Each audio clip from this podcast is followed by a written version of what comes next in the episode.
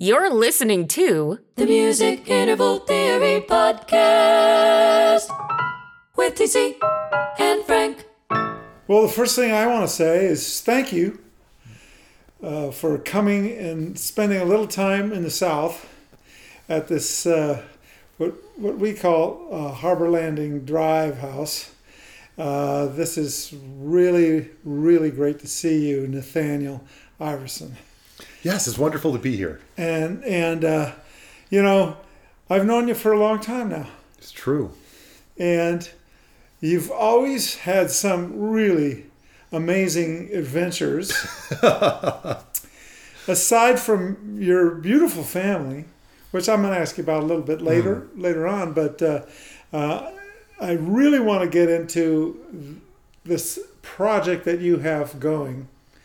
That just seems so phenomenal to an average guy like myself, and that is that you have commissioned a one of a kind in the world, not just a grand piano, but a nine foot, 11 inch Yeah, pretty close. grand piano that has a huge uh, keyboard on it because it has 112 Yes, 112 keys. Oh my gosh! So I, before we even get any further than than that, let me ask you: This must have been quite a decision for you to make, and because this is uh, very expensive. I'm guessing it's beyond what I even think it is, but I know it's got to be super expensive.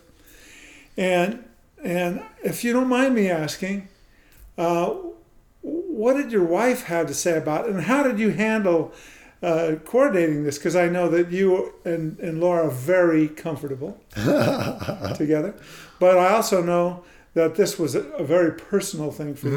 you. So, you know, I'm not asking you to get too personal. Sure, sure. Just give me just a little bit of what the road was like. Yeah, well, I think that for me, um, looking at world class pianos, thinking of Steinways, Bösendorfers, Faziolis, this level of instrument is something that I've done off and on for 25 years. Um, once I discovered how nice they sound, um, I called my wife once from Steinway Hall in New York City and said, I found what it takes to make my piano playing sound good. And she said, What? I said, $92,800. and she said, Well, you're going to need to keep practicing on what you have. and so when you actually play as a pianist on a super fine concert instrument, I mean, it'd probably be the same as playing on a very nice handmade guitar. Um, it's not only that the tone is good, but um, you know everything about it is better. It projects better. It sings better. the The playing experience is pleasurable, and usually they do something nice with the cosmetics as well. So And- true. And so that experience, when you have it on a grand piano, is just unfortunately just very expensive. And so over the years, I'd played Faziolis and Bösendorfers and Bechstein and all of the top manufacturers in the world. And I developed preferences and kind of learned what I liked, but they were very, very much out of reach. And so uh, we had some very positive things happen uh, with our finances. And I was in the position where it was kind of like, well, I maybe it's time that I could actually look at getting a, a dream piano, if you will. And you have to understand, I have a very nice piano. I have a seven and a half foot Kawai. Yeah. Presently, it's very recordable, and it's been recorded on albums. It's got the recordings have gone to radio. Uh, there's nothing wrong with the piano that I have. If it's the only one I ever had for my life, I could be satisfied. Yeah. But um, I had developed a friendship with uh, with Wayne Stuart, the proprietor of Stuart and Sons Piano. It's in Australia. Um, you know, about seven years ago, and you know, considered his pianos for about thirteen. I'd heard a recording of his pianos at one point about thirteen years ago, and it was the best recorded piano tone that I'd ever heard. I thought if that's what it sounds like recorded, because I've recorded many pianos, I thought the actual instrument is just beyond anything that I've ever played on. And so I had opportunity to visit him once or twice and play the pianos at the factory um, in in uh, in Australia. And so when it came time, I thought, well, you know, I don't know, maybe I would maybe Wayne is still making pianos. Maybe he's still selling them. He's in his 70s. I didn't know if he was still building, if he had retired. And so I kind of reached out and just said, hey, you know, would would you you know do you have any pianos that you would sell or are you still building? And you know he came back and basically said well he said i'm not selling any of the pianos i have. They're part of a rental pool that i use for projects here in australia um, and i have one piano left in me. Oh man, so that's all he said is that I have one left in me. He didn't say I'm building it or I'm no he was not going to build it until he found somebody who was going to buy it wow. you know, because for him it represents two years of life work. And so you don't build these on spec. It's more like an architect that an architect does great work, yes, but there's someone who is paying the architect to design the house and is going to live in it. The architect doesn't just make the plans for nothing. Yeah. And so this is like that in that the piano was going to need to be commissioned. Yeah. And so um, he gave me an eye watering price. And I kind of had to think about that. And it was like, well, you know, on the one hand, I, I have the dollars. Yeah, what was the price? Um, well, the price is in the neighborhood of a Ferrari. Oh my gosh. Um, it's it's expensive. You could buy a house in many parts of the country here in America, anyway. You could buy a house for this amount of money. Okay. And that is in line with concert grands. If you were to buy a nine foot concert grand from Steinway or from Bösendorfer or any of these, these are instruments that start at $200,000 and go up from there. So there's a big price jump compared to the instruments that most of us have in our homes because usually these instruments are not bought by people. Yeah. And they're not bought by artists. Yeah. They're- So I, I don't want to interrupt you, but I do want to Hmm. interrupt you. Uh, and I don't, don't expect you to tell me exactly how much you paid for it, but was it more than 200000 it was. A lot more? Yes. A real lot more? Yes. Okay. Well, that's going to be interesting, isn't it? okay. And so, th- of course, like if you're going to spend this kind of money and you're in a quality relationship with another human being, you're probably not going to do this by yourself. Yeah. Um, like this is going to be a decision that you're going to take as a as a as a couple, as a partnership, um, and you're going to make it together. And so, um, you know, I have spent time in my life in sales. Yes. And as my wife would tell you, I have sold her things. some of which she's been happy with, and some of which she may not have been as happy about, you know. And so, but I knew that on something like this, I needed honesty. I needed to to have a check, if you would, on my own ambition and my own desires. Yes. And so I started the process of talking to friends and mentors and other people. Like, I'm considering making this rather large investment in this rather impractical for most people thing. Um, but I'm thinking about this, and everybody was like, "Oh, that sounds great. That like that's amazing. You should totally do that." And I'm thinking to myself, I don't know that this is helping. Oh my God. Um, and then so with my wife, what I did is I thought, okay, I'm just going to give her um, the correspondence that Wayne and I had that basically says what he wants to make and what the price is and all of that. So there's that. And then I'd written in my journal what I thought the piano meant artistically. And I think we'll probably get into that at some point. Like, Yes. why would I make this decision? And so I'd written that down for me. So, in other words, it wasn't written as a sales pitch. It was just my thoughts about this piano, like me trying to think through should I buy this piano or should I spend half as much and buy, you know, a Steinway or a, or a Bösendorfer, which would be dream instruments, right? Yeah. And so um, I just kind of slid that across the table and I didn't say anything. And so it took her a couple minutes to read the correspondence, to, to read my journal page, and she was quiet for a second. I thought, man, next person that talks, like it's not me. Wow. Um, and so she just looked at me and she said, Well, that's about the most you thing that you have ever proposed. Oh, wow. And she was like, That's an amazing opportunity. Like, I think you should do it. And I mean, A, mean, what a wonderful thing. But I will tell you how I experienced that was actually his fear mixed with terror. Because I like I was holding it very loosely because I mean, A, it's a dream that like you you're not even sure if this is a dream that's gonna come true, right? Like it's maybe a desire or a wish. And yet here, everyone in my life is saying, dude, you should do that. That's incredible. You should totally do that. And so I, I'm sitting here with the money and I can do it. And it's now it's like my wife is like, yeah, we, we should do that. Wow, that speaks volumes for your wife Indeed. and you. Yes. Indeed. And for the support that she's always had for my music and for who I am as a person. wow. And so at that point, there was like that's when it fully hit me emotionally that I'm about to spend an amount of money that I never thought I would have on a thing I never thought I would own. That is, in my opinion, the best of its kind that's ever been made in the world, and it's the chance to own a Rembrandt or a Monet Yeah. um, or something like that. That it's a piece of Western civilization, and so you know that then kicked off the process of actually you know commissioning this piano. But we should probably at some point take a moment and talk about what is this piano actually. Yeah, I think I want to. I just wanted to, to preface what the road was Hmm. to get to that point, and I just have a couple more Yeah. small small things to ask you. So, after that, and you recovered from your um, uh, initial emotional responses, Yeah, you had to obviously communicate with Wayne. sure, I did. Yes. And what was that like? Well, it's actually kind of fun. I mean, Wayne and I have built a friendship over the years, and so um, it very quickly devolved into us, um, you know, trading trading stories back and forth like we were two Scotsmen sitting over a over a, a, a wee dram. Um, and so we we started communicating back and forth because he's getting more and more excited because this is he's been building pianos for you know 40 years and this is his dream to be able to do his best work and to extend the art of piano making further than he's taken it than anyone has ever taken it and now he has somebody that wants to partner with him on what he would acknowledge as a wild adventure Wow. and so, you know, when that happens, there's excitement on both sides of the table, both, you know, for me as the recipient of this thing ultimately, but for him as being able to create and having the freedom to work to the highest standards of excellence.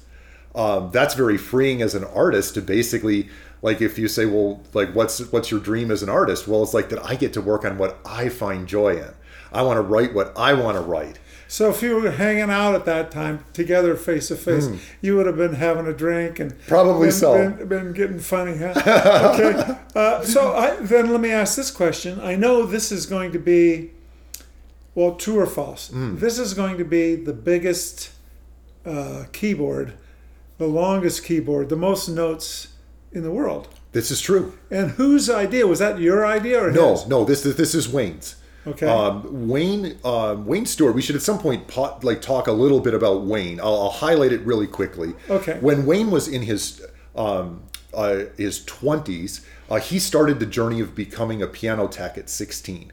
And there was a special training program in the Australian government. They decided they didn't have enough piano technicians nationwide, and so the government put on a scholarship so they could train more piano technicians. So Wayne learned how to tune pianos, repair the hammers, all the normal like mechanical things in a piano.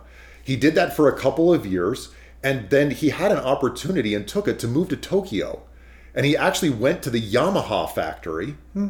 And he was part of their factory team and he learned how Yamaha builds pianos and became a Yamaha master technician that would tune their concert grands for the finest pianists in the world to come and play them. And after that, he decided, you know, now that I know how they build pianos with automation in Japan, I don't know how they build pianos by hand in Europe. And so again, like barely 20, 23 years old, he heads off to Austria and the Bösendorfer factory, and he becomes a Bösendorfer master technician. And you have to understand, there's a handful of people in the world that are good enough to be Bösendorfer master technicians. These are the finest people in the world. Yeah. And he's preparing pianos literally for the top classical and jazz pianists in the world. Unbelievable. And so he learns how they make these pianos by hand at the Bösendorfer factory where it's been handed down for, you know, 10 generations. That's amazing. And the whole time he has a dream to go back to Australia and build his own piano.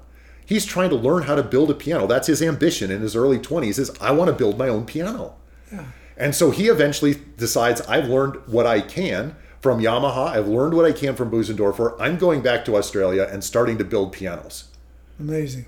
And so he comes back to Australia, lives near a university with a math department so that he can have somebody start to do the plate design and calculate the acoustics and the resonance of the metal plates that house the strings. And so it takes him a couple years to get the designs done. And then he builds an upright piano. That turns out he decides, I want to build a grand piano. And so he then finds investors who will help him build a company, and he builds, you know, 50 pianos or so um, out of a piano factory, all of them having more than 88 keys. Oh, He never built a piano with 88 notes. Wow, that's incredible. Well, if uh, Bösendorfer has a piano with 97 notes, the Bösendorfer Imperial, it's had 97 notes for 150 years or something like that, and it's the piano you can buy that has the most notes. So what did he do? Ninety-seven notes. He started with 97 notes, and then he figured out that there was new piano wire available. And the new piano wire could actually be tightened and not break because of advances in metallurgy. He could actually go from 97 to 102 keys. wow. So he started and built pianos for better part of a decade that had 102 keys. Did those extend on both ends, the high end and the low They end, did. equally? Um, actually, a little bit more on the bass than on the treble in the, in those instruments. Okay. Um, so the uh, the Bösendorfer pianos would go down to the F. Like normally on a piano, the A is the lowest note. So imagine going down to the F, and that gets you to to nine to, to ninety seven notes. And he took it all the way down to the C. Ah, So that you had kind of a C as the lowest note on the piano instead of the A. right. So you can imagine that going down that sixth, you get all Yeah. of those notes. And so that was the the big thing, and then it went up to F um, on the other end of the piano. Wow. So so it went up uh, five intervals on top. Yes. And eight intervals on the bottom. Yeah. Because we think in terms of of, Of semitones. Yes. Yeah. Yes. And so um, that was the case for a large number of years, and he built those pianos. Some of them sold to um, to into Australia, into concert halls and things like that. Some of them sold to private parties. Some of them sold into China um, and to other places. People bought those those pianos. Um, I believe there's one or two in in America of his pianos total. There's either one or two. I don't know exactly, but I think two were sold into America over the total lifespan of the company prior to my order. So these are things that are not really available. Most of them are in private homes and they're not something you can go play. And so you have to go to the factory to play them.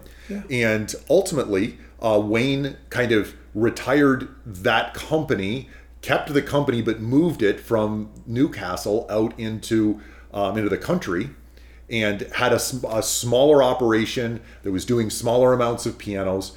And along the way, he realized I could build a 108 key piano. Now I could move from the C on top up to the F. He'd already done the bottom. Now I can do the top. And so we could add those notes from 102 to 108 on the top end of the piano. Wow. And so he went ahead and did that. And uh, two of those pianos are at a concert facility in um, in Australia, um, and the other one sold to a, to a private individual. Okay. And so he made three pianos with 108 keys. Um, and a couple composers composed original music that was impossible on any previous piano. And Wayne's lifelong desire is to see the piano extend, to see it evolve, to for it to be more useful to composers, to have new color, to have new dynamics and new dimensions. And so part of that is its pitch, like playing higher and lower. Part of it's the volume, the brightness, or you know, you know softness of the instrument tonally and the overtones if you think about that mm-hmm. and so he he said man like this is this is great and there was a breakthrough in wire once again and new wire was available from a maker in in france so someone that draws wire and he realized that he would be able to take the piano to 112 keys which is from c um, the subcontra C all the way up um, to the C, an octave above. So this is a piano that is a full octave lower and a full octave higher than the standard piano. My instrument will go to the A that is below that C. So it's the A that if you take the bottom A on a piano and do a full octave, it'll be there. And on how the many hertz is that? 14. Wow. 14 hertz. There are five harmonics by the time you hit 80 hertz. Wow. and what about the high end? The high end actually goes to the C that is an octave higher than the C on a standard piano. So on a standard piano, the top C has a frequency, it's around 4,000 hertz. Okay. Um, so that means that an octave higher, it's double. So that means the fundamental frequency of that top note is 8,000 hertz, which means that the first harmonic is at 16,000 hertz. Which not everybody my me- age can hear it. That's right. I, I, I don't have hearing at that at that myself from too many years on airplanes and loud music. So the reality is is that those high notes, um, their their harmonics go you know into the stratosphere you know almost immediately so it's the exact same range as a huge pipe organ wow so it's a piano that actually covers pretty much the entire audible frequency as terms of you know pitches that we use in in music from the very lowest sub bass uh, that's even in electronic music like think of dance music that's only made with synthesizers this piano can acoustically produce those tones at the low end as an acoustic instrument Awesome. That's awesome. Wow. Okay. So so let's get into the piano, the the, the the construction of the piano and some of that stuff. Okay. Very good. So the the piano is made much like an ordinary piano in many ways. Like it looks like a piano. It's longer. It's wider because it has 112 keys instead of 88 or 97 or 102 or 108. It has all these extra keys, so it's got to be wider and it's longer uh, because Wayne found out that, that it actually sounds better. Like if you the piano's longer, then you don't have to put as much windings on the bass strings, and so they actually have a better tone. And so the piano is long. It, the piano is three meters long, and if you work that back into um, you know American measure, uh, then it works out to you know nine, ten, and three quarter inches or something like that. So it's it's a it's a long piano. It's a long, big piano that'll weigh about sixteen hundred pounds. Yeah. Now, once you're past the surface of the piano, there are a number of things that Wayne has done that actually innovate the piano and make it very not like other pianos. Once you start looking past the shape of the thing, it starts to get different very, very quickly. And I'll just talk about a couple of these things and their tonal or musical implications, if you will. Sure. One of them is how the strings actually attach to the soundboard or to the plate. In a grand piano, the strings stretch from the pin block on the one end where the keys are, and they go across the soundboard, and then they terminate on the bridges, wooden bridges, that then transfer the vibration into the soundboard. Same principle as a guitar. You've got the bridge with the nut in it, the string vibrates, the vibrations pass through the bridge and make the top vibrate. This is exactly how a piano works. The strings go down, they terminate on the bridge with a pin. They're wound or like and bent past a pin, and that establishes the speaking length of the string. That vibrates. The vibration passes through the wood bridge onto the soundboard, and that actually makes the tone that, that we hear as a piano. So it's been done by taking a string and stretching it, winding it through a couple of bent pins, and then it goes and attaches to the metal, you know, frame um, a little bit further on, and that's how pianos have been built for several hundred years. Okay. Well, what Wayne did is when you do that, the strings, of course, are metal and they're pulled tight and they're pushing down on the bridge. And so in most grand pianos, the down bearing, as it's called, is close to 2,000 pounds. So the strings are pushing on the soundboard with a pressure of almost 2,000 pounds. And so you can imagine if you put 2,000 pounds of weight on a piece of wood, does it vibrate as freely as if it had no weight on it? it it's going to dampen the vibrations, isn't it? Yep. It is. And so what Wayne thought is I could make the piano sing more if there wasn't as much weight pushing on the soundboard. Well, how do I get the weight off of the soundboard? Well, I need to terminate the strings differently. And so he invented um, something that he calls a bridge agraffe. It's a little um, it's a little device that the string passes over and under something instead of sideways through it. And the over and under allowed him to not put as much force on the bridge. And so there's almost no down bearing weight in his pianos. Amazing. The soundboard does not have 2,000 pounds of stuff sitting on top of it, and it's much freer to vibrate. And so, what that means is that the piano can play a little louder, it's true. It also means that the piano can be brighter. See, the soundboard acts as a filter to the sound. You think of like a, a filter like for a synthesizer where you're tuning the filter and it gets duller as you cut the high end off. Well, the wood acts as a filter to tone down the inharmonicity or the brightness of the piano. You'll notice if you ever play a really old piano, they're always very dull and warm. They have Yep. no brilliance to them. And that's because all of the metallic tone is getting absorbed by the wood. There's like it's it's not ringing out anymore. The the the resonance is gone. And so in his pianos, they can be a little bit brighter because there's and so some of the harmonics of the attack just last a little longer. Ah, I see. Wow. And so it, it can add more articulation and brightness, particularly as you play hard. The piano will actually play brighter than a Steinway or brighter than a European piano if you really set the attack hard. And so that gives an additional color or an additional gear that's just not available on a standard piano. That's incredible. And so this innovation in how he terminated the strings is also matched like so that establishes okay it can be a little louder it can be a little brighter but what if i don't want it brighter what if i want a really singing tone you know that's that's more of a classical tone like you might use for mozart or something like that where i don't want it to be bright and cut through an orchestra playing rachmaninoff mm-hmm. i actually want it to just be luscious and lyrical well, it turns out that the piano will also play softer and more lyrically than any other piano. Most pianos have four pedals, or three pedals rather, Yeah. on the bottom, and one of them is the sustain pedal. You've got the una corda and the sostenuto pedal. And so these kind of give you some other shadings of sound. The sostenuto pedal is kind of the mini sustain pedal, right? It only holds down just the notes that you're playing. So if I play C, E, G, press the sostenuto pedal, then it's only going to hold down C, E, G, and I can go play other things. Yeah. So it's kind of a selective sustain pedal. The una corda pedal is sometimes called the shift pedal or the soft pedal. That's the one on a grand piano that if you press it down, it can hook a little bit to the side and catch. And when you do that, it moves the hammers over so they only hit two strings instead of three.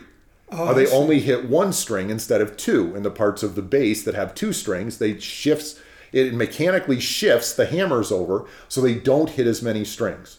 And so that drops the volume slightly and also slightly changes the timbre. But it mostly just lowers the volume a little bit. And so that's the extent of the expression that's possible on a normal concert grand instrument from anybody or those three pedals.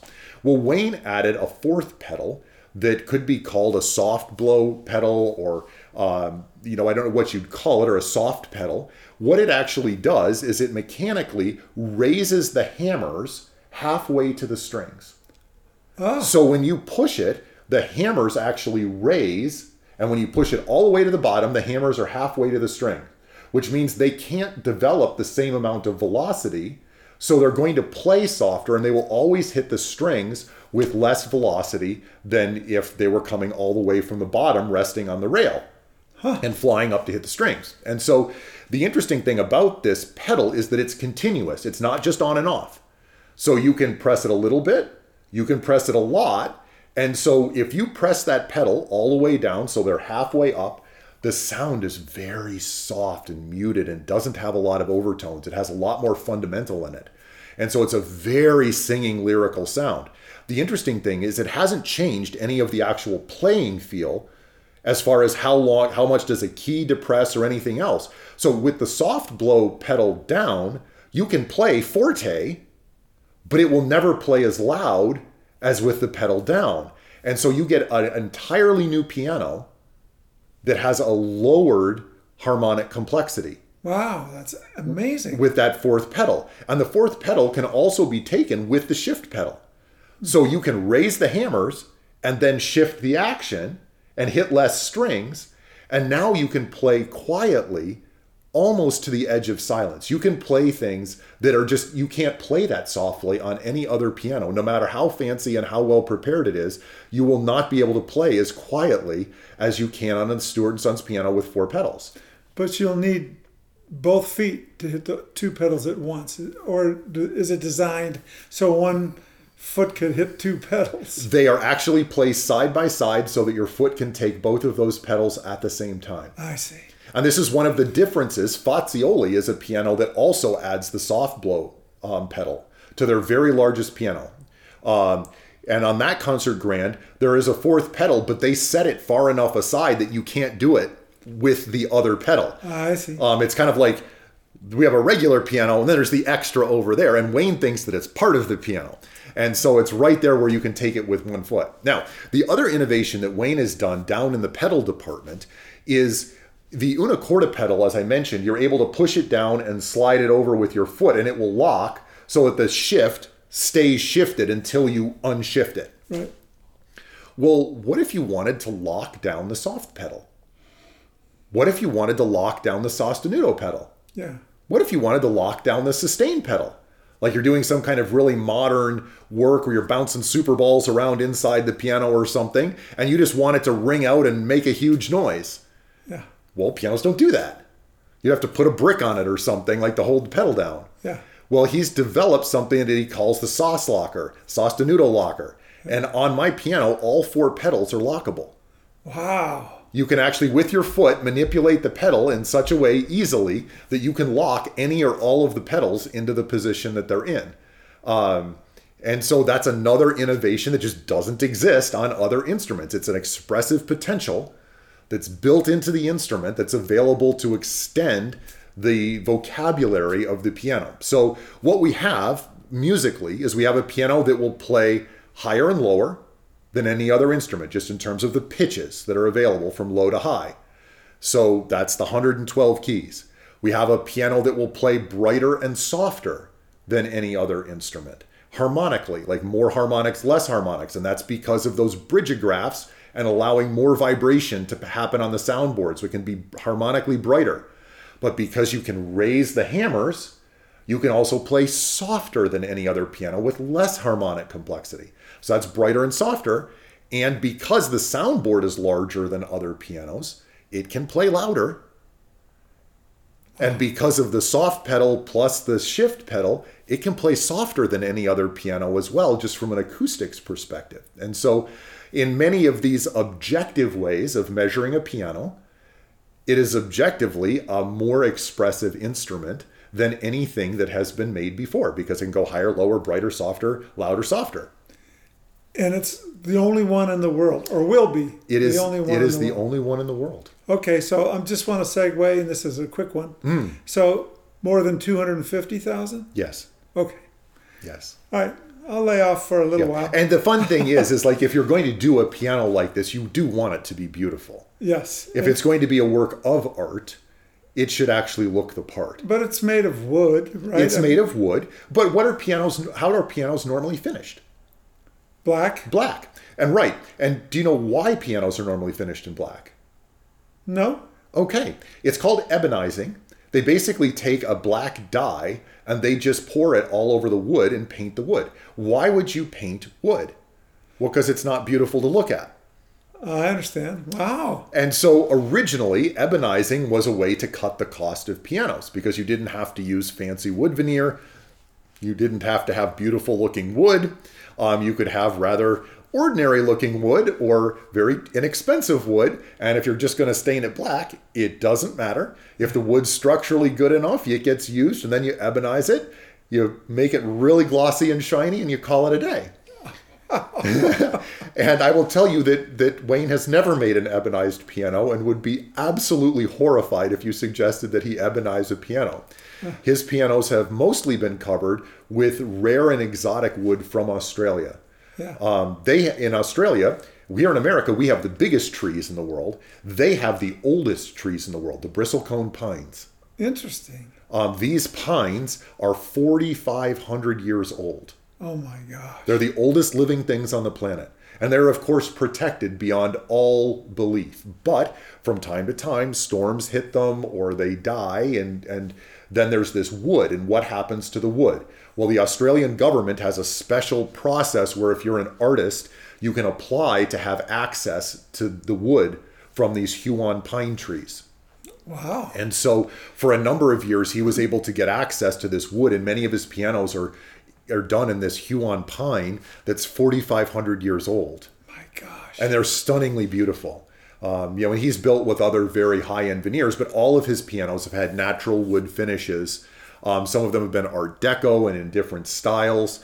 And so one of the questions that we had early on is, what are the cosmetics of this piano going to be? Um, and so we talked about it could be walnut or like what's a really high figure species. And obviously, if you look at the European pianos, they have a lot of like really expensive veneers like amboina or walnut or you know some of these kind of things, various flamed maples and things like this that you know can be available. The trick with a piano, of course, is, is that pianos are huge. And so the amount of like fancy wood that you'd put on a guitar to make a guitar top look really great it doesn't go very far. And so it's hard to find species that have a lot of wood and a lot of interesting wood in like amounts big enough to cover a piano. Yeah. And as we were talking, I said to Wayne, I said, "What do you think about you know figured redwood?" Because I'm from California, um, we have redwoods very near to our house, and um, you can have beautiful redwood conference tables and other things with lots of figure in them. And I said, "What do you think of doing redwood?" And he loved the idea. He just lit up and he was like, That's exactly what we're doing. We're not even considering anything else. um, he said, The piano's going to California. It's going to be dressed in California's finest. Like, let's do it. And so the nervous part for me is I was commissioned to actually go find the wood. Really? Well, I'm the one in California. Um, and so I got tasked. And so we, the largest redwood burl dealer in the country and in the world, is actually in Northern California, about three and a half hours from where I live. And so um, I drove up. I made an appointment and drove up to this um, to this wood dealer that deals in redwood burls, conference tables, like slabs of wood that are going to be, you know become tabletops and counters and you know beautiful objects, and um, walked through the through multiple warehouses being shown different wood. And I'm a little bit nervous because my profession is not being a woodworker Yeah. and I'm supposed to pick out this stuff that's good enough for Wayne for his life work for this masterpiece piano, and I've never done this before. yeah. Good for you, though. And so Yeah. we're looking at wood, and um, I'm not really very excited by what I'm being shown, and I can tell that the guy is testing me. You know, he's he's like kind of seeing like, what will you be satisfied with? You know, like, am I Uh-huh. going to show you the good stuff? First, I have to know that you actually know what the good stuff is before I show you the good stuff. Like, Yeah. if I can sell you the low end stuff, you're going to get the low end stuff. And I'm just not excited by what I'm seeing. I'm like, this is not going on the piano. Right. And I had my hand resting on a board. Um, and these stacks of wood are 13, 15 feet high. So you can't see the surface of the board. All I can see is the edge of the board. And I looked down and I realized that the board had perfectly even wavy stripes the entire length of the board, which means that that wave is in the board. Like there's a high figure in this board. And I said, um, I said, does that figure go across the entire board? And because I all I can see is the edge. And he said, oh, we're going to go there, are we? and I thought, you stinker. You're wasting my time and all this low end wood. It's like, yes, I want to go there. And if you've got better than there, I want to go there too. Yeah. And so he got the, his driver got the forklift and they dig this wood out of the pile and it is just explosively beautiful. It's as good as the wood that would go into a guitar top, only this board's nine feet long. And there's five of these boards. There's more than enough for my piano. I need two boards to send to Wayne of these big slabs, three inches thick, nine feet long, you know, two, three feet wide um, to send to Wayne. And so I choose two of the boards, and then I kind of can't help myself. I just buy a third one anyway. Um, and so that, like I ended up buying this wood, and you know it's middle of the night for Wayne, so I can't consult him. And so I've just bought the wood without Wayne even seeing it. Wow. And so we load the wood onto the back of my truck, and like ultimately, my son and I built a shipping container um, out of wood. And uh, this stuff then went and got fumigated because you can't send agricultural species between countries because they're afraid of insects and pests. Um, and so we had to do all this stuff and get it certified. And um, then it went on a ship and traveled for three weeks down to Australia. Wayne got it through customs, and you know ultimately this wood is is there. And then he used a bandsaw to veneer it to take these three slabs and then make 38 sheets of veneer Wow. of redwood burl veneer. And you do that with a bandsaw? Yeah, yeah, um, a big one. And so that process ultimately produced what's the outside of this piano. And obviously, I can't really describe it exactly, except to say that it's explosively beautiful. It's a 3D, like if you've seen wavy, curly maple or curly walnut that looks 3D Yeah. on a guitar top, the entire piano looks like that in 3D. Yeah. Well, maybe Um, we can get some pictures later. Yeah, yeah, for sure. Yeah. Um, but it's so it will be a beautiful instrument. It's an imposing instrument, um, and it's a capable instrument. So Wow, that's so so that's neat. that's that's the instrument, and I think. Um, for me, I think the instrument has relevance musically in a couple of interesting ways. Um, the first is if you think of it as a composer. What's the usefulness as a composer? Well, how many people have written music for a 112 key instrument? I can't name anybody. None. None. There's like two that have written something for 108 key piano. Yeah. So it is the opportunity to literally write for a new instrument. But yet it's a familiar instrument. People know what a piano is. Sure. It's recognizable as piano music. But as a composer, you have access to a bigger palette than you ever have before. You have access to a better dynamic palette. You can write, you know, triple P and actually have it mean something. Because what does triple P mean to double P on a, on a standard instrument? Yeah, it depends on the instrument. I don't know. Yeah. But I know that on the Stuart and Sons, you can go ahead and press the soft pedal, and you now have triple P. Yeah. Like it's something that that can be a meaningful musical gesture. And if you have if expression is just contrast, you now have more contrast available. You have more harmonic contrast available as a composer to, you know, have different effects, to cut through orchestras or to cut through synthesizers. You have more brightness to be able to do these things. And so I think as a composer, there's a relevance. If you think about being an improviser, someone who plays jazz or plays improvised music, not in jazz, but in some other way, the piano is an ex- is just the most amazing canvas you've ever had.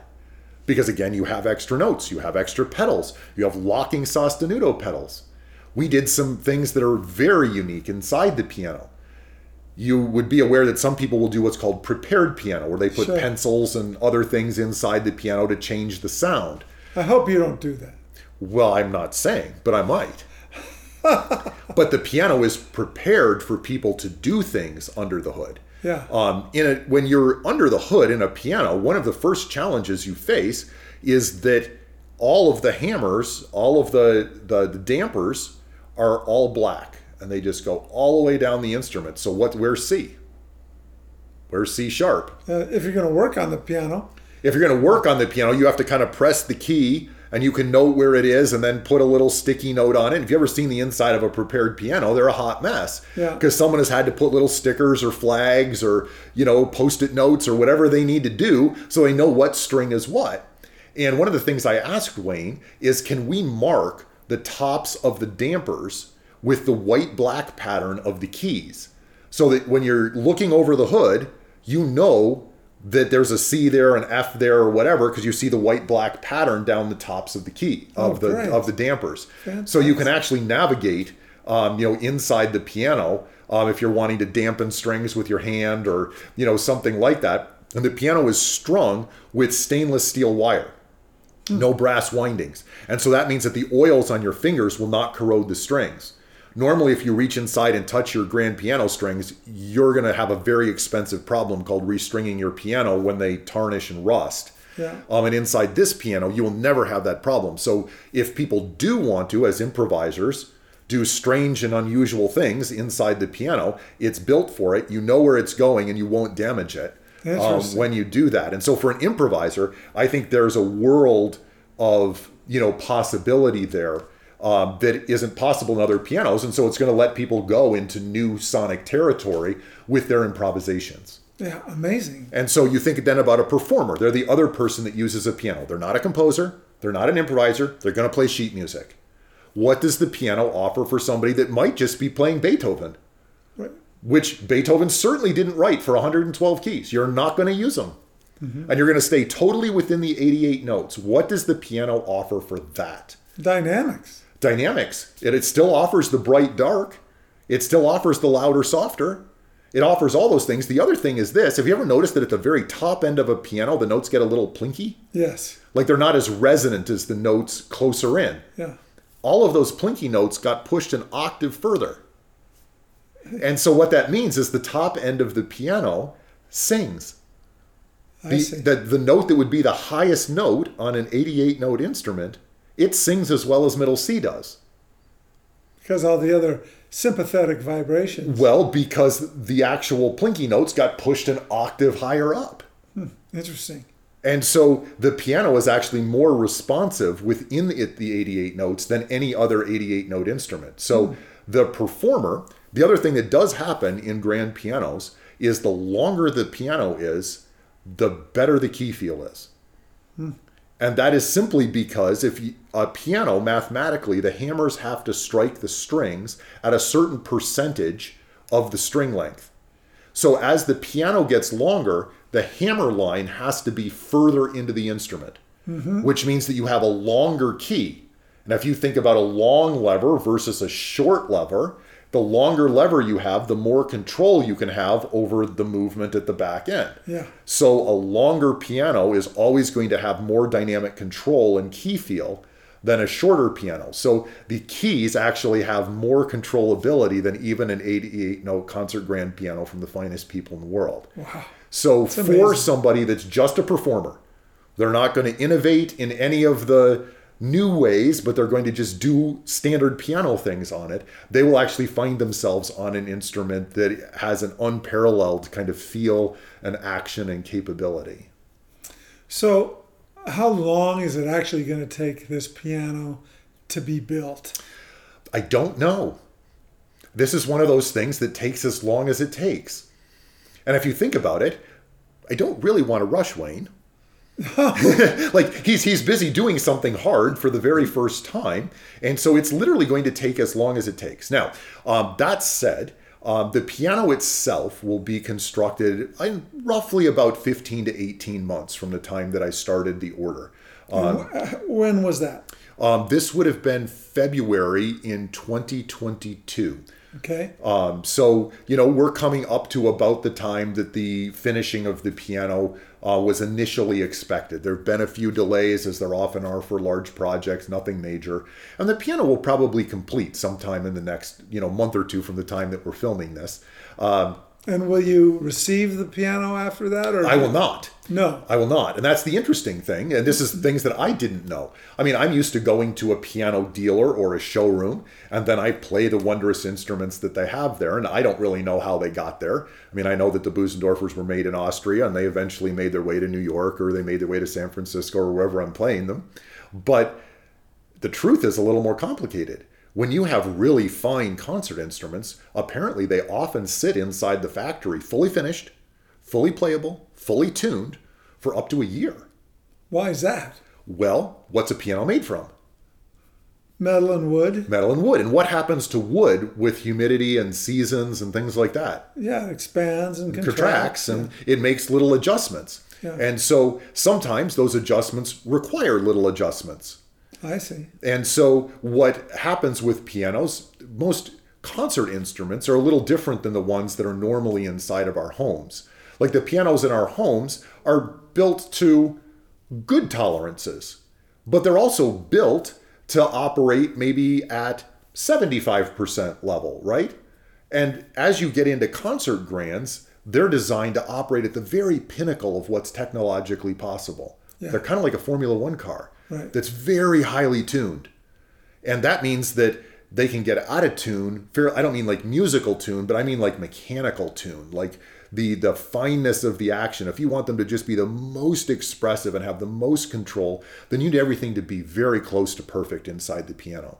Yeah. So these little fine levels can fall out of adjustment as the piano kind of the glues dry and harden, you know, everything kind of settles in over a period of a couple of months. And so Wayne would like and I would like for that to be happen in the factory. Because if that happens there, Wayne can just fix it before it ever gets to me. As opposed to me taking the piano because like, oh, I can't wait to have my new instrument, send it unfinished to me. Well, then I'm just going to have to fly Wayne over, and it's going to be a big hassle to do these little minor adjustments. So that's why I don't actually know the exact date that I'll get it. Wayne's made a whole lot of pianos, and he's going to know when it's ready. Yep. And so I, it will kind of come when it comes. So you, you just have such faith in him that you're just waiting until it happens and then you're going to deal with it.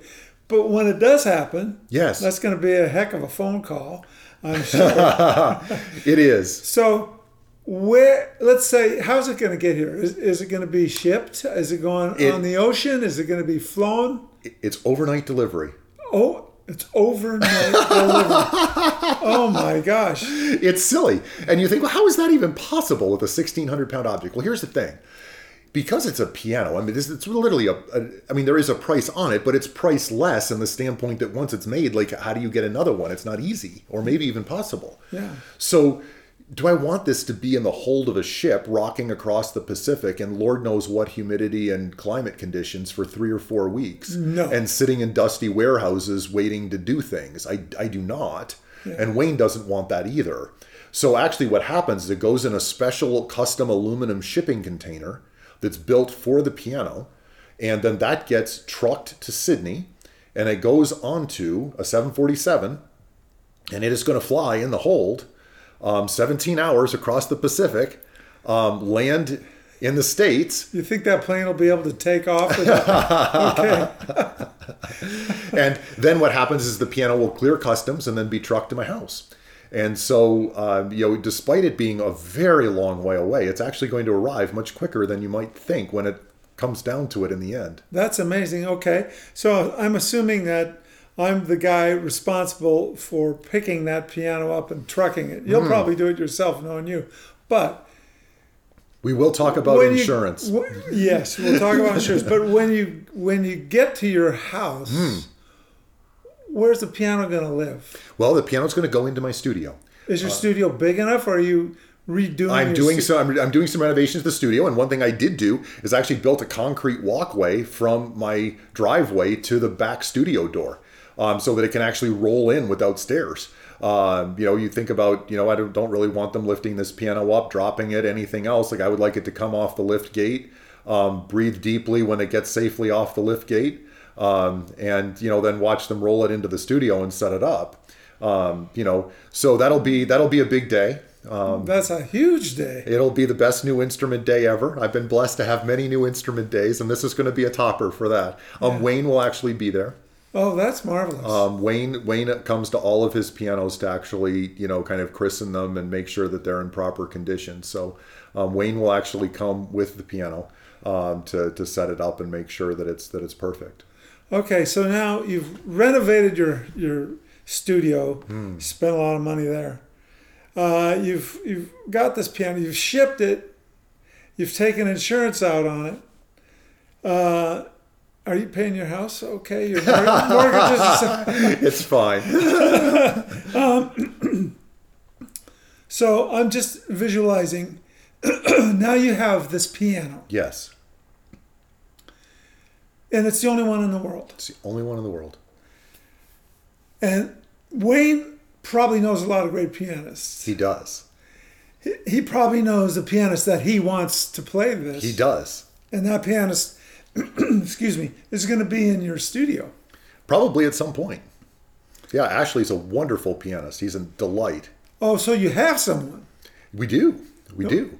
Um, there's a pianist named Ashley Hribar. Uh, you can look him up. H R I B A R.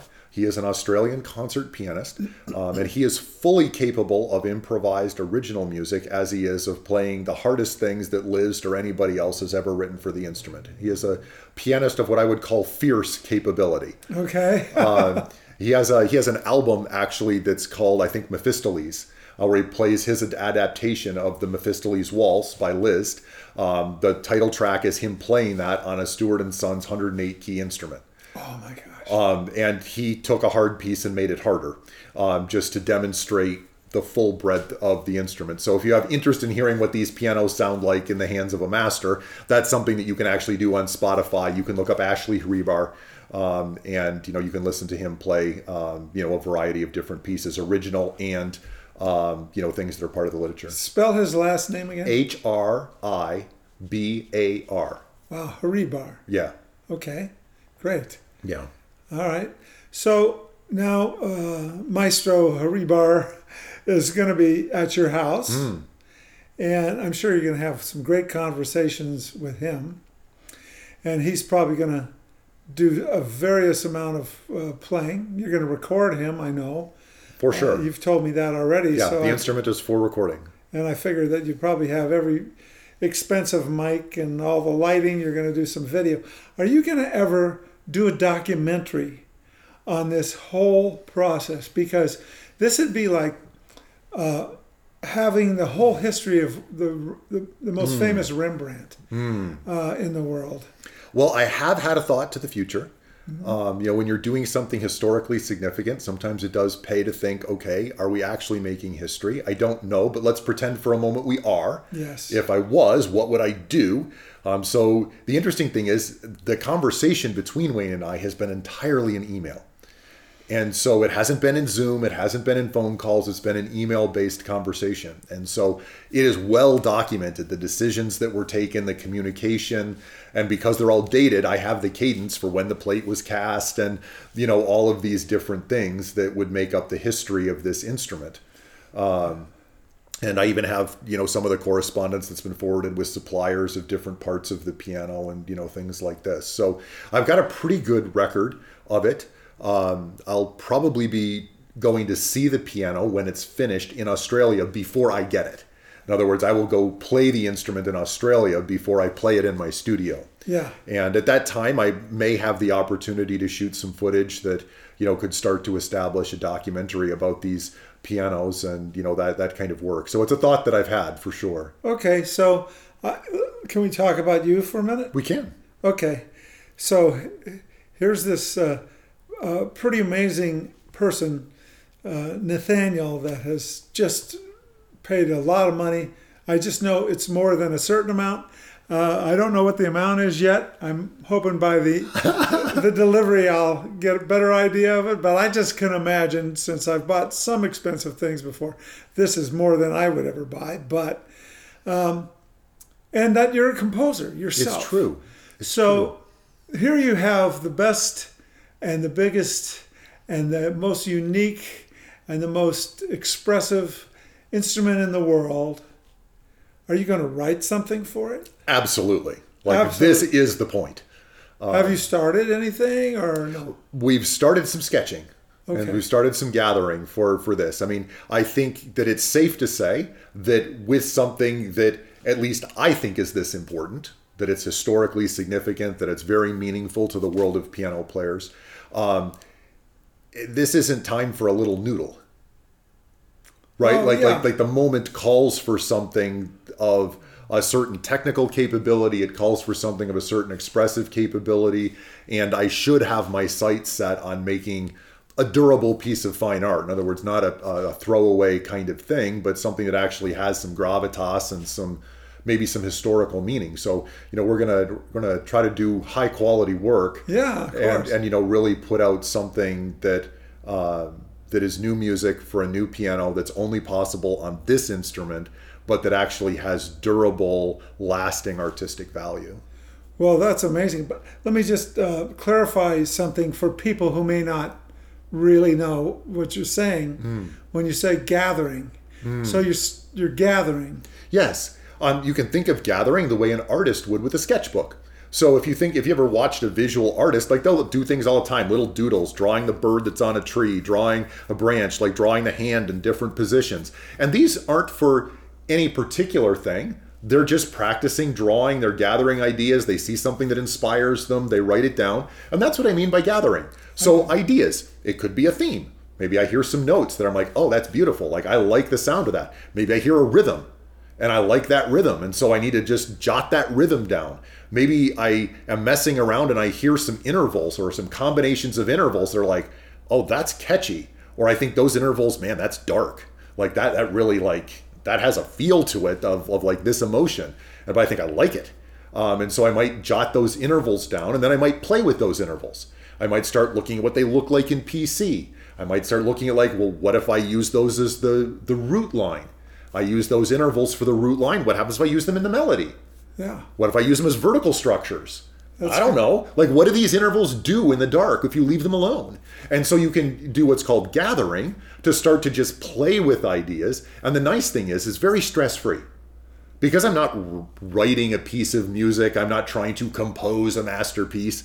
I'm just gathering ideas that I find interesting, that I find musical, or, or that seem maybe they would go together Yeah. um, and you can kind of play. And I find that part really fun um, because there's not a lot of rules. It's just, do I like it and do I want to explore it? And so you write and explore things, and we call that gathering inside of Meta.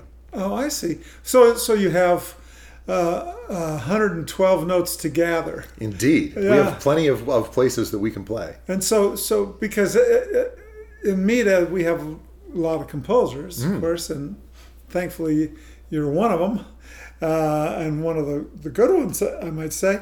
And um, uh, so, gathering is something that I understood m- musically but but it's not necessarily one way to do things. Each composer has its his own way It's of true. gathering. It's true. And then so you're going to gather, and then what? Well, um, then I like to turn things into a sketch. Um, and a sketch is a little more formal because now it's actually starting to take the shape of a piece. Um, normally, for me, part of gathering is actually gathering the structure. So if it's going to be a rondo or some traditional form, then you've got some idea of the form. I've got to have an A section, a B section, an A prime, a C section, a, an A prime prime, and you've got to start to have different sections. And so I like to usually to think about form as part of the gathering. Like I have an mm-hmm. idea of how many bars it's going to be, what kind of tempo it's going to be. I'll have usually written down what kind of emotions or feels I want to have like this part is tense and energetic and I, I might jot down a tempo range that i think it's going to be inside this tempo range. Mm-hmm. And so as i think about then the structure of the form and where the different feelings are going to be and the different tempos i might also start to do some things with scale sequencing where i'm starting to pick what's what i think the harmonic vocabulary or the pitch vocabulary could be through the piece and so I'll usually have jotted down some ideas about that and maybe given a thought to how the modulation is going to go through the structure of the piece. And so with this, now I've got I've got tempo, I've now got form, I've now got pitches, like or pitch families. I might have intervals that are interesting to me inside of those scales and those scale types. All of a sudden the page is looking not very blank and I might have some melodic ideas and some other things. And so now it comes time to actually say, okay. And I'll usually have said, you know, I need to sketch, you know, 16 bars for this. Because what usually happens for me, and I think for many, is that you gather a few things and they turn into a longer sketch. Yeah. And you have a sketch and that turns into an even longer development. Right. Like your ideas expand over time as you live with them and as they you, they interact with the other things that you're hearing. And so I'll know that I have the sketch doesn't have to be the entire piece. If it's going to be a five minute piece, maybe I need two minutes of sketching or a minute and a half of sketching. Right. And so I might say, okay, for the first theme, I need to have 16 bars. And so I have like the tones and the pitches and the tempo. And so I'll write 16 bars of maybe melody or theme.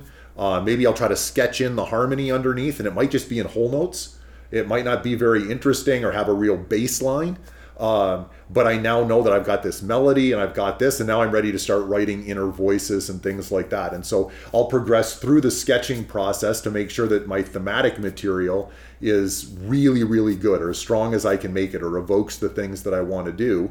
Um, and then usually, then in the development, you're going to, I'm going to take this sketch and really start working on how does that get decorated? And you get the little flute runs and the string runs and the little you know the things that transition between sections and the form starts to build out. And as you're doing that you realize oh this is really interesting but i only said it one time it goes by the ear too quickly and it doesn't catch. So i'm going to need to repeat that but now i need to repeat it differently. And so how am i going to vary the instrumentation or how am i going to vary the the the cadence or the harmonic rhythm to make it more interesting that when we do it the second time? It's not a repeat the thematic material is repeated but it's actually different and worth hearing again. And so those things then start to happen as you're moving from the sketch into the development for me. Yeah. Well, that's really interesting. Um, let, let me ask you because you mentioned other instruments, flute, and that's it. So, would the first piece you write for this piano actually be orchestral, or would you write it for only the piano and then orchestrate it? I would probably write it for only the piano. Um, you know, the piano, at least at first, like to introduce it to the world.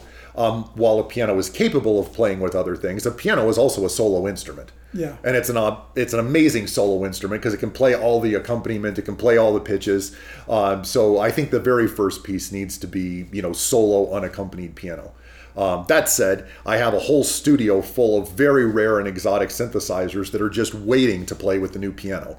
Um, so um, it is inevitable that the piano will also feature in you know orchestrations and synthesizers and full hybrid scores and um, you know all of these kind of things. But its debut is certainly going to be solo. Well, th- this has been totally amazing. Uh, spending this time hearing the whole story up to this part, and it, we're only part way there.